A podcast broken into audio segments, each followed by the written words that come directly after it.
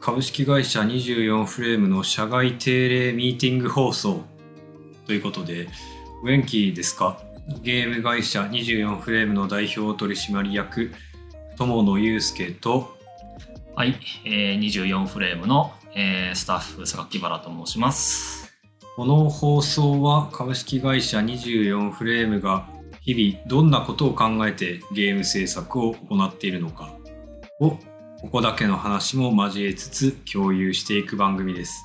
まずは皆さん気軽に楽しんでいってくださいませ。はい。というところで、えっ、と、まあ、今回初めての放送っていうことなんですけども、まあ、なんでいきなりこんな、えっ、と、音声の番組をやっているのかというところも、ちょっと説明していただきたいなと思ってるんですけども。はい。えっとですね、まあ結構この放送でこれからまさに触れていくところだったりもするんですけど、まあかなり激動の、え期間を経ましてですね、その情報発信っていうのを、まあ今までは、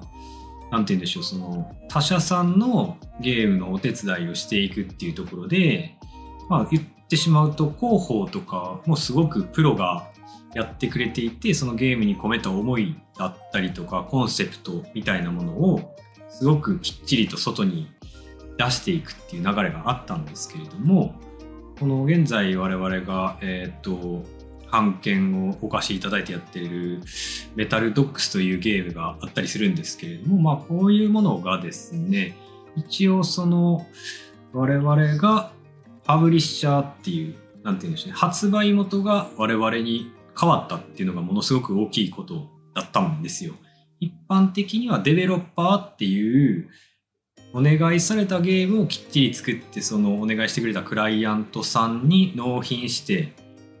えーそのどう売るかっていうのをパブリッシャーさんっていうそのクライアントさんが考えるっていう構図だったんですけどその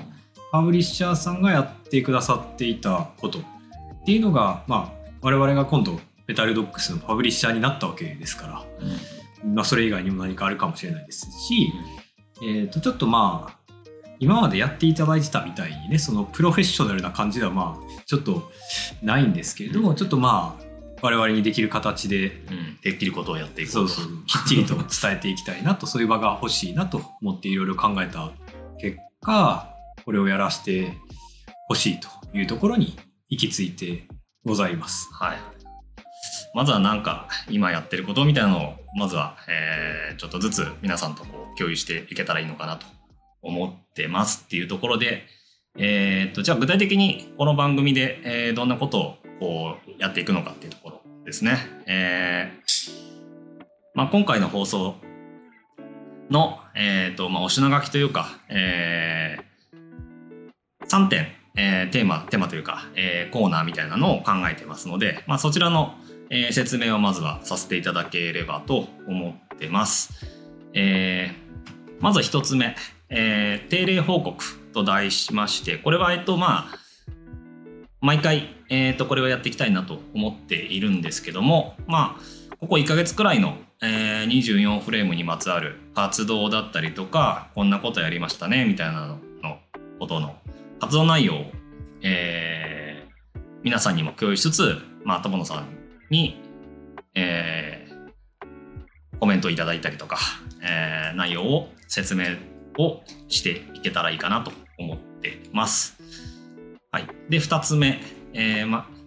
注目ニュースっていうところで、えーまあ、我々だったりとか、友野さんだったりとか、今、えーと、外で起こってること、こんなことにが気になってますみたいなのがもしあれば、あここで紹介していけたらいいのかなと思います。はい。そしてまあ3つ目ですね、深掘りトピックと題しまして、まあこれは、えー、といわゆる、えー特殊コーナーみたいな感じで、えーまあそれ、その番組番組において、ともさんが気になっていることだったり、ちょっと深掘りしてみたいみたいなテーマがあれば、えーそれをもとにお話ししていけたらいいのかなと思っております。この3つを軸に、えー進めていけたらいいかなと思ってます。はい。皆さんよろしくお願いします。はい、よろしくお願いします。じゃあまずは1つ目、えー定例報告ということでこちらのコーナーで行ってみたいと思いますがはいはい、えーじゃあ最初のコーナーということで今回の定例報告ですね、まあ、先ほど榊原さんの方からもあったみたいにここ1ヶ月の我々の活動内容の報告ということで今回のトピックは、まあ、先ほどもちょっと触れたようにいろいろございますと。まあいろいろございますので最初にレジュメをお願いしてもいいですか？榊原さん。はい。えっ、と、今回は、えー大きくは3つあります。えーまず1つ目、えーメタルドッグスのサウンドトラックが発売されました。はい。で、2つ目、えっ、と、これは、なんだ、ゲームインダストリージャパンさんです、ね。ゲームインダストリージャパンさんジャパンエディション。ジャパンエディションさんにて、えー、友野さんの新連載が開始いたしました。はい。そして3点目。えー、24フレームは、えー創立13年となりました。そして現在14年目に突入しております。というこの3点となっております。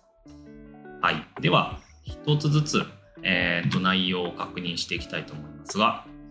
えーとまず一つ目、メタルドックスのサウンドトラックが9月30日に発売されました。ということで、これについて、えーと何かありますでしょうか？そうですね。まずは、やっと出せたかというところでございます。まあ、門倉さん、作曲の門倉さん、メタルマックスシリーズには、おなじみの作曲家さんなんですけれども、でまあ、これにお願いして作っていただいてた曲が、ようやくこれにて全曲、皆さんのお耳に届くわけです。このサウンドトラックの発売と同時にゲームの方にも実装されていますからようやくその全曲がやっと世に出たと。まあ門倉さんですからいい曲なのは、えー当然というかまあいい曲ですし、まあ、結構門倉さんはやっぱゲームを本人もすごくプレイされる方で結構僕との話だと今のゲーム音楽ってこういうことこうあるべきなんじゃない？みたいなコンセプチュアルな話も多かったりするわけですよ。でああだこうだ言いながら結構ね曲もだからバリエーションがすごくあるんです。その門倉さんお得意のめちゃくちゃメロディーにフックのある名曲っていうのもももちろん取り揃えてございますし、まあ、結構実験的なねその、うん。今までと毛色の違ってまあ実際問題で言うとそのループが長いっていうんですかね。その曲の尺がすごい長い。うん。今までのメタルマックスのゲームより長いものとかがあったりするんですけどそれってもう門倉さんがゲームやりながらうん。ワンプレイこれぐらいワンフロアこれぐらいやからこれぐらいの尺は必要だっていう設計のもと作っていってくれたものだったりするんですよ、だから結構そのフレーズの強烈さっていう門倉さんのお家芸はもちろん堪能していただけるでしょうし新たなコンセプトまあ今後我々がやっていくであろう音楽のコンセプトもふんだんに実現されていてそれをその最近門倉さんのアシスタントをしているエルフィーのかやさんっていう方がうん。いらっしゃるんですけれどもまあその往年の名曲を門倉さんがかやさんに渡してアレンジしてもらうというこれも結構今までになかった流れだったりするんですよね。まあ、そういう当然期待されるべきクオリティと、まあ、新たな側面の両方があるそのいろんな多面性のある作品としてようやく全曲、まあ、全曲あって初めてそれが立体的になるみたいなところがあると思うんですけどそれがようやく日の目を見たというところにすごい感慨深いものがありますすごい嬉しいですしねもう一人でも多くの方に聞いてほしいなって思ってはいなんかその Steam の画面をね眺めながらニヤニヤしたりしているそんな今日このでフォローでございますと。感じです。はいはい。そうですよね。ツイッターでも発売しますよって言った時に結構そういった声もいただいていて、はい。まあ、曲だけでもね、興味を持っていただけたら まあまあ曲そうですねはい、はい。あの、そうですよね。曲を入り口にして、ね。はい。曲もいっぱいの人に聴いてほしいしやっぱりゲームもこういう風に使われてるんやっていうね、いろんな人がメタルドッグスというゲームを手に取ってくれるとすごいありがたい、ありがたいの二乗ですよねこれはっていう、うんはい、話かなと思います。はい。ありがとうございます。では、次の話題に行きたいと思います。えっ、と、二つ目。えーゲームインダストリージャパンエディションさんにて、えー友野さんの新連載、えー24フレームの邪道経営哲学という連載が、えー開始いたしました。はい。はいこれはまあ新連載というか前にも、えー、とゲームインダストリージャパンエディションさんで、えー連載をさせていただいていたんですけども、えー、と一旦休止ということで、えーそちらの連載は終わってで今回新しく新連載で、えー開始したということなんですけどもこれに関して友野さんから、えー、と何かございますでしょうか？そうですね。まあ新連載といいますかもともとあったものをリニューアルして方向性をより絞り込んだっていう意識が僕としては近くてですね。前回の連載は24フレームの内情暴露日誌っていうのを1年半ぐらいやってたんですけど月2回のペースで。まあそれやってる間に何て言うんでしょうねその暴露できないほどの情報量でいろんなことが起こった。その中にはその先ほども述べましたようなメタルドックスのパブリッシャーになっていく一部版権が異常されるみたいなうん。ところの出来事もあって、まあ、ちょっとこれ言及してもいいんですけど内情暴露というよりも、えー、しかるべきなんていうんでしょうオフィシャルに発信していくのがすごい正しい気もしたし、うん。なんかそういう真面目な真面目なっていうかねその結構整理しながら1ヶ月1回っていうペースにしてちょっとその分文字数を増やしてみたいなね感じにしようかなみたいな感じでちょっと編集部さんに持ちかけてご快諾いただいたという感じでございますね。うんうん。はい。なるほどですね。えー。まあ、なんか新しい、えー、とバナーというかイメージも今回作っていただいていて、ああそうです。めっちゃかっこいいですね。なんか見るたびに僕はときめいてますけどね。はいはいまあそこからもなんかちょっと真面目っぽいなっていう雰囲気はあのね読み取ってもらえるのかもしれないですけどね。まあ3案ぐらいいただいて僕がコンセプトを聞いていただいてここの3パターンぐらいで考えてみてもらえればなんだっけそのちょっとやったるぜ感があるやつと神秘的な感じとなんか哲学的な感じとか言ったんですかねなんか3パターンあってそのうちの1つのパターンがまあ全部かっこいいバナーだったんで、う んもう毎回変えて使いたいぐらいあったんですけど、うんまあでもやっぱり今皆さんが見ることができるゲームインダストリージャパンエディションさんに載ってるバナーがねすごいビシバシきますよねっていう、はい、いいんですよ。はいはいそうですね。まあそれもぜひ見ていただきたいと、まあとはいえ邪道ってついてるっていう。あそうですね。そうですそうです。だからやっぱりここはですね、まあ内情暴露っていうより真面目にとは言いつつ真面目に語るとしてもですよ。まあ僕らがやってることってこの激動の業界をまあ今15人ぐらいですかね社員が。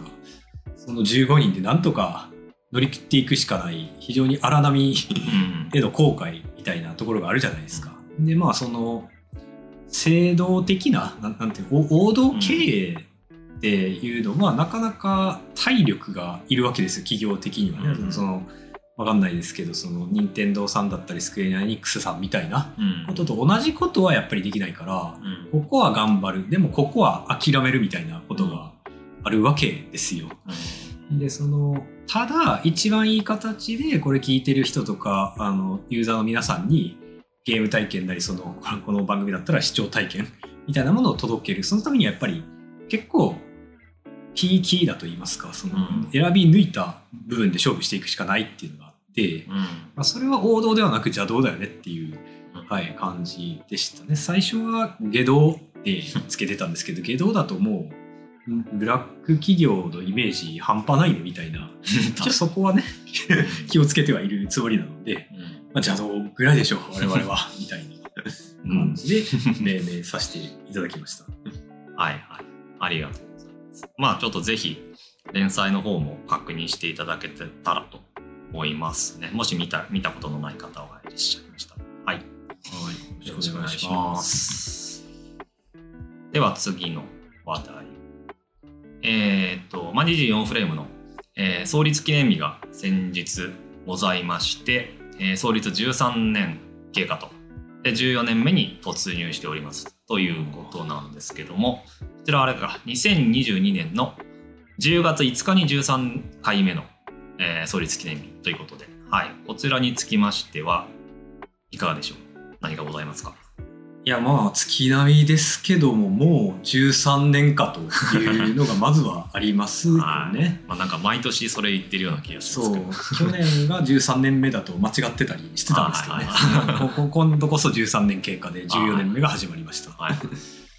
ああなんて言うんでしょうねその最初の56年っていうか前半はもう本当に4人ぐらいの時代がすごく長かったんですよこの会社って。でもそれだけだとっていうかまあ割とそのもともとね僕一人で完全に活動していてうん。でそのメタルマックスっていう案件をお手伝いするときにもうちょっと、えー人を入れていいですよっていうお話をいただいてうん。まあそれが続いてだんだん増えていくっていう感じだったんですよね。でそのある程度の規模で結構喜んでいただけることが多かったんで、うん。まあ、どんどん人を増やしていってもどんどんって言ってもね慎重になる部分はあるんですけど、その辺がさっきの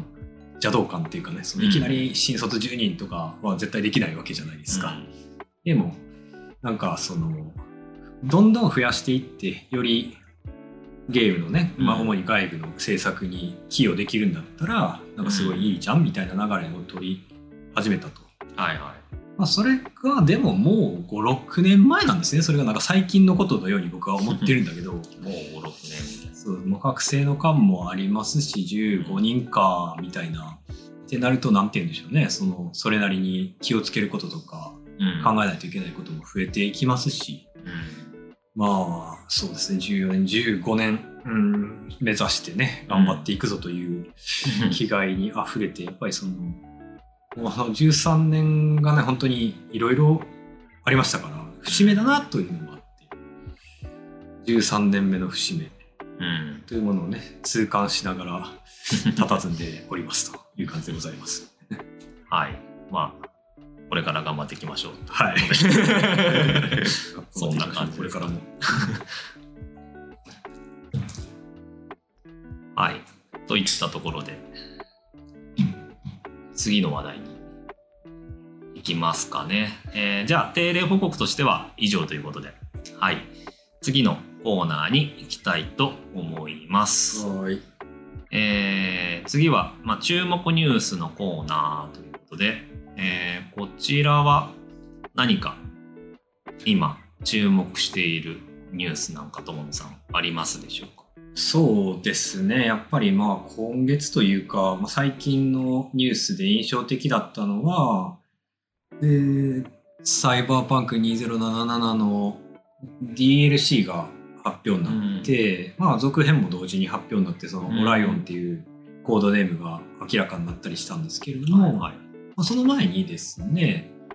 えっ、と、アニメ会社のトリガーさんっていうところが、エッジランナーズっていううん。シリーズを作ってらして、えっと、ネットフリックス。あそうですね。そうです。ネットフリックス仕様かな、まあ、詳しくちょっとあそこは分かんないですけど。まあ、トリガーさんなんでね、クオリティは言わずもがなうん。っていうのもあって、やっぱそれが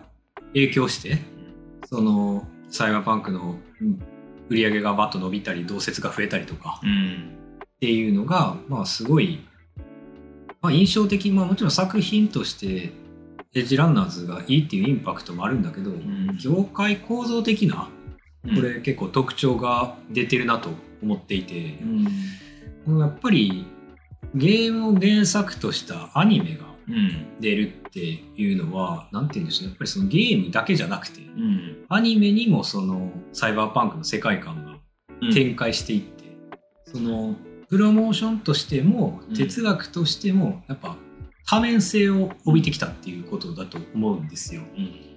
これはもうと映像とか音楽でも結構似たようなことは先んじて起こっていて、その映像だと、まあ、分かりやすいところで言うとあの MCU ってあるじゃないですか。マーベル・シネマティック・ユニバースっていうのがあってやっぱりもう10本からなる MCU 作品っていうのが同じ世界観を共有して、まあ、1本ごとの映画は別々の問題をうん。取り扱ってる。分かりやすく言えばブラックパンサーは、うん。まああの黒人問題がそのメタファーっていうか、うん。モチーフになってたり、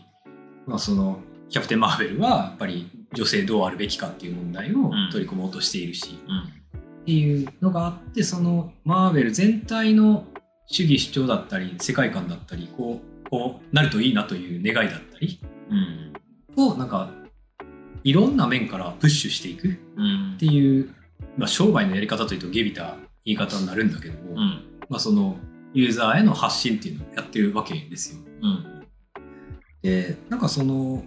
今はネットフリックスもそれこそシリーズで似たようなことをしてるんですねやっぱり、うん。じ1シーズン13話あったら、うん。その各エピソードが結構そういうローカルな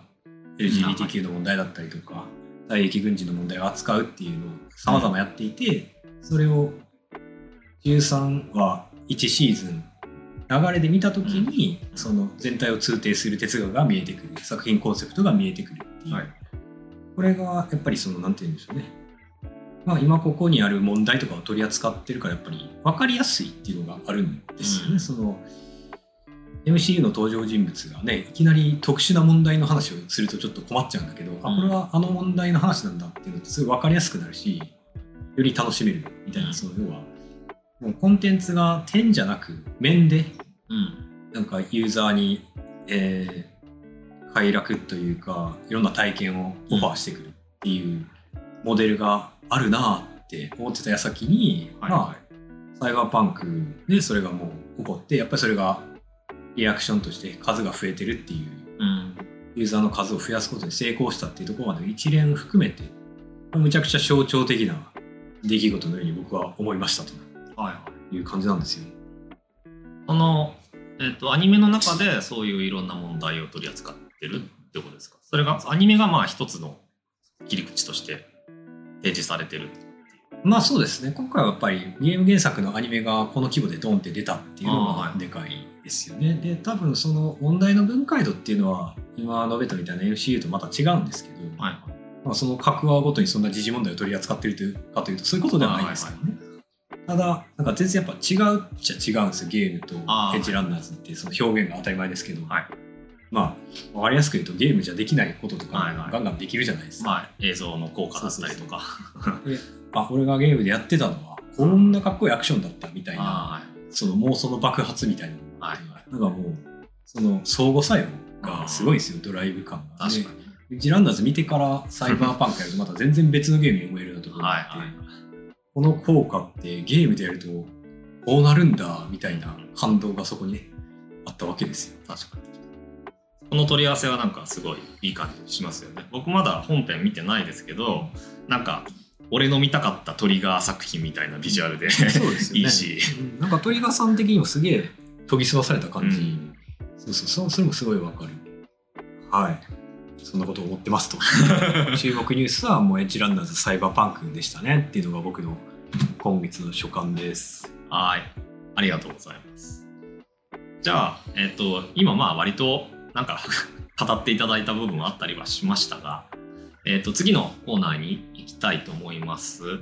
えーまあ、深掘りトピックのコーナーということで、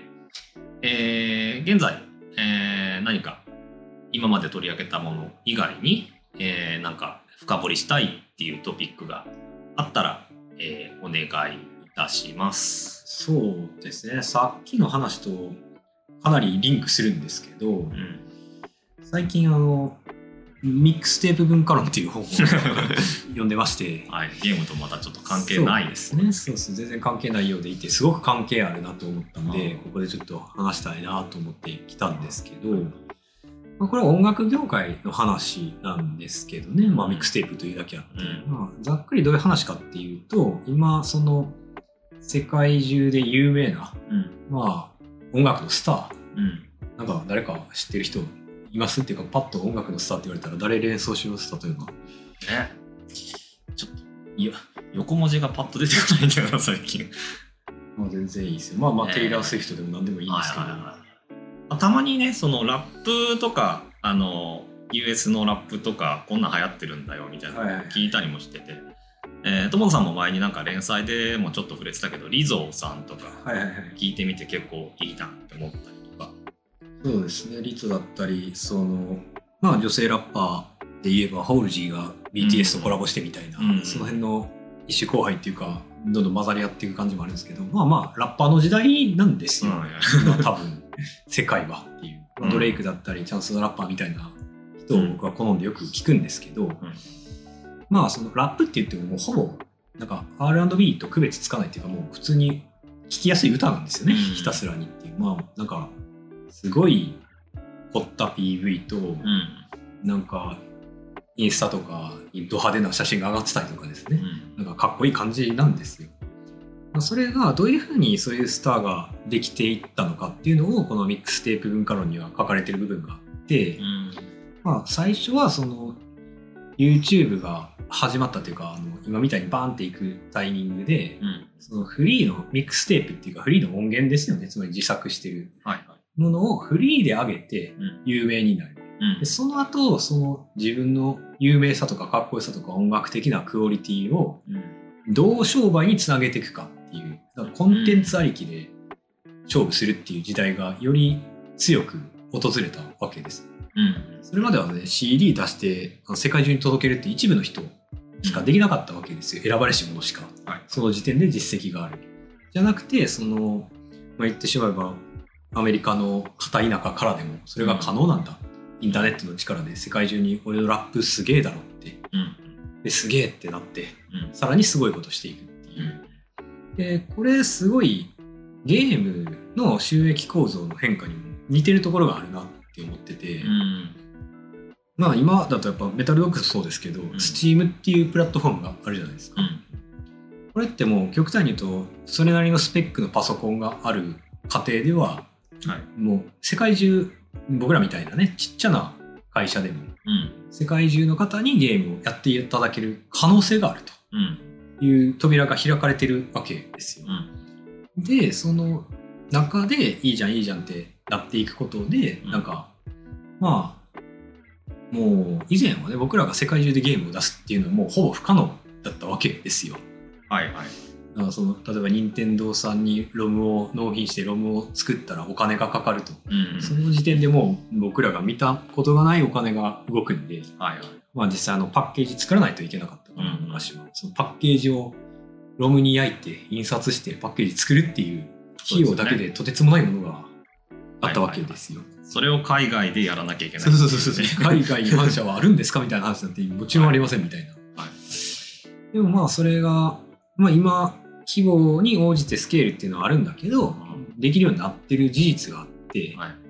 基本的には僕どっかの文化ディビジョンで起こったことが後追いで別の分野でも起こるものだと思ってるから、はいはい。なんかその今は映像だったり音楽でそういうことが起こってるんだけどこれゲームにももう始まってるよねと。うんうん。でそのさらに言うと映画だともうなんてさっきも言った点じゃなく面で文化を構築していくっていうことを彼らはやってるわけだけどもともとやっぱり最初は点なんですね。その一点がわって広がることでん。有名になる、それを面にしていくっていう流れなんだけど、うん。まず点をうがつっうん。ていうのがまあ同じ形式でできるじゃんっていうねうん。いろんな条件が揃えばっていうところまで来てるんだっていう。うん。まあまあ極端に言うとメタルマックスとかもそうかもしれない。そのドッグスだったりとかいろんな作品がパッといくとうん。その後の文化圏の構築みたいなものがうん。まあ多分より良い経済的ミッションとして発生するんですよね。サイバーパンクのエッジランナーズじゃないけど。はい。そういう未来までつながってる。まあうんなんていうんでしょう。そういう僕らの日常からはかなり距離がある話なんだけどうん。コンセプトとしてはそのような世の中が訪れているんじゃないかというような夢を見られてすごくクールな本でしたと。うん。いうのがあったんですよね。ってそんなことを考えながら、はい、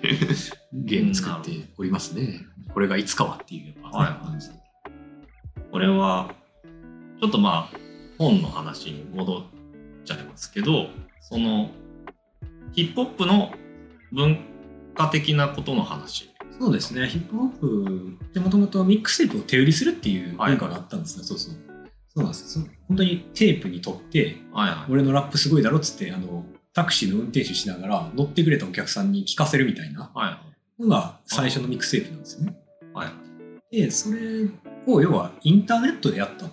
ていうのが今のラップスターたちのはいはい。やってることなんですよ。なるほど。じゃあこの本に書いてあるのはその過去こんなことがあったというかその文化史的な話でうん。友野さんは今のそのスチームとかの現状を見て同じじゃねえかみたいな。そうですそうです。ゲームにはあれじゃないですか、うん。その、なんか、極端に言うと即売会みたいなところではいはい。CDR を売るみたいなはいはい。方式もあって、うんその時代にダイレクトに僕らは生きてないんだけど、知ってはいて、うんでその後 YouTube を使って世界に配信したように、うん。Steam を使って世界に配信する経路は開かれたなっていう。ところにすごいロマンを感じているんですよねっていう、ははいとこの本読みながら思いました。はい、なるほどですね。まあさっきの芸道じゃないですけどやっぱヒップホップとかもどちらかというとメインじゃないその文化圏の人たちがこう、うんいかにこう成功していくかみたいなそ,、ね。の文化史を紐解くとそういうところが見えてくる感じしますよね。なんかやっぱり業界構造が変わる瞬間ってうん。はいろんな業界に絶対あるんですよ。い。で僕の場合はもともと学生の頃は映画やりたいって思って、うん映画の大学行ってみたいな、まあ、そこでねこの坂倉さんと出会ったりしましたけど。うん。でもその時点でさ映画ってすごいいいもんなんだけどうん。もうお金回りとかって完全にテレビに圧倒されてたじゃん。うん。なんかそのでやっぱり映画の方がすごいグレードの高いことしてるんだけどうん。まあなんて言うんでしょうねそのテレビの方が勢いがある、まあ、黒澤明の本とかでもそうなんだけどテレビなんてまだ安っぽいものだとか言いながらもどんどん追いまくられていってうん。結局映画のスタッフもどんどんテレビに行ってうん。結局テレビがそのコンテンツの王様になっていくと。いう大きな変革があったわけですよね。はい。で今はそれがちょっと YouTube とテレビの間で追いかけてるっていううん。構造だと思うんですけどまあなんかそういうなんかやっぱり順番になんて言うんでしょうね大きくなったものってやっぱり最大の時期ってやっぱどうしてもあるからはいはい。その後はやっぱり別のものにどんどん変わっていくんですよね。はいはいそのドラマチックな感じとか をきちんと踏まえてまあなんて言うんでしょうそのまあサイバーパンクとかの戦い方とは違うんやけどそういう時代背景をきっちり自分なりに認識した上で戦略を立てていかないとはいはい。小さい会社で逆に、まあ、小さい会社だからこそうんうん。きっちりとついていくことができないぞというふうに思ったりしていますと。はい。なるほど。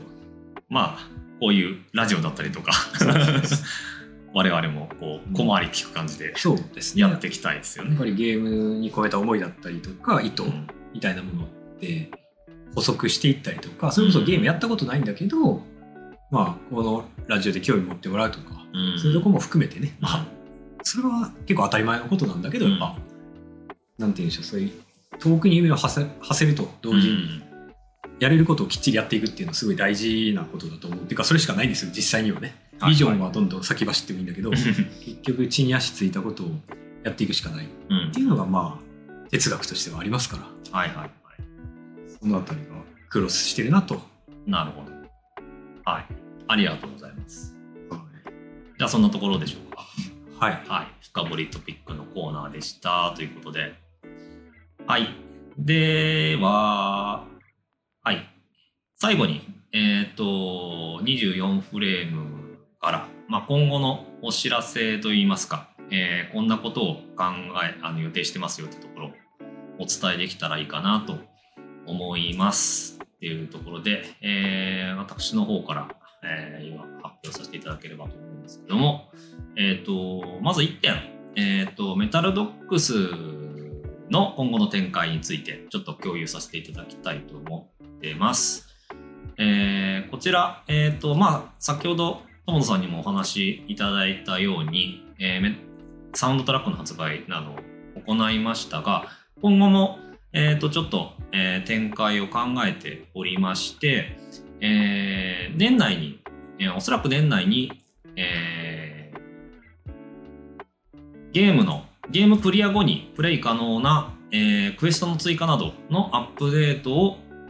計画しております。っていうところを、えーお知らせとして、えーお伝えしたいなと思います。はい。で、この放送が、えー公開されている頃にはもう Steam などでもしかしたら発表しているかもしれないんですけども、えっ、と、こちらの内容についてちょっと、えー具体的に、えー紹介させていただけたらなと思っております。はい。大丈夫そうでしょうかはい、大丈夫ですよ。はい。えーこちらなんですが、えー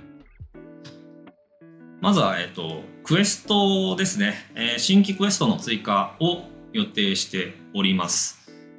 そして、まあ、そこのクエストに紐づいた、えーボスモンスターの追加。こちらを予定しております。ウォンテッドモンスターってやつですね。そうですね。で、新しい、その、今まで出てなかったモデルですね。こちらは、まあ、まだ詳細は出てないかもしれないですけども、えっ、と、